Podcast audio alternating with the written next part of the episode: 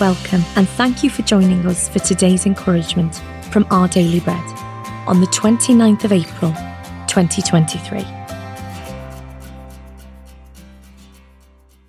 The Bible reading today is Psalm 149, chapters 9 to 13. The Lord is good to all. He has compassion on all he has made.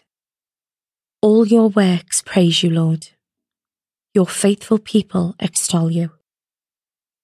They tell of the glory of your kingdom and speak of your might, so that all people may know of your mighty acts and the glorious splendour of your kingdom.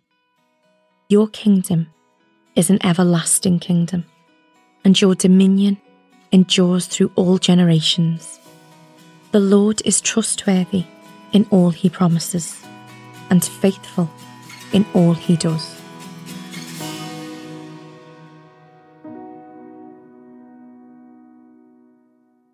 Today's article, titled Always Trustworthy, was written by Karen Huang. I'm a worrier. Early mornings are the worst because I'm alone with my thoughts. So I tape this quote from Hudson Taylor on my bathroom mirror. It's where I can see it when I'm feeling vulnerable. There is a living God. He has spoken in the Bible. He means what he says and will do all he has promised.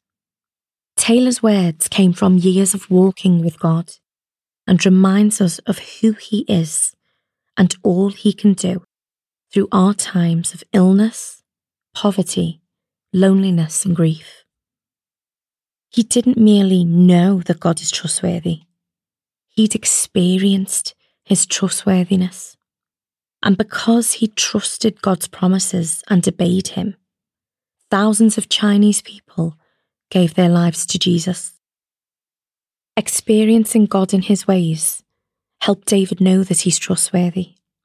He wrote Psalm 145, a song of praise to the God he'd experienced to be good compassionate, and faithful to all his promises.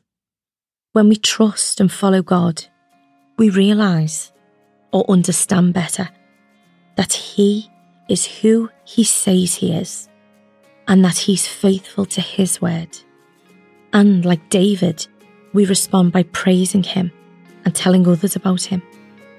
When we face worrisome times, God can help us not to falter in our walk with him for he is trustworthy.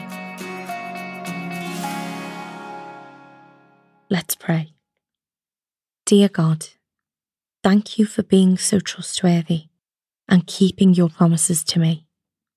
Please help me to remember your faithfulness as I trust and obey you each day. Amen. Thanks for listening today. My name is Rebecca and today's encouragement was provided by Our Daily Bread Ministries.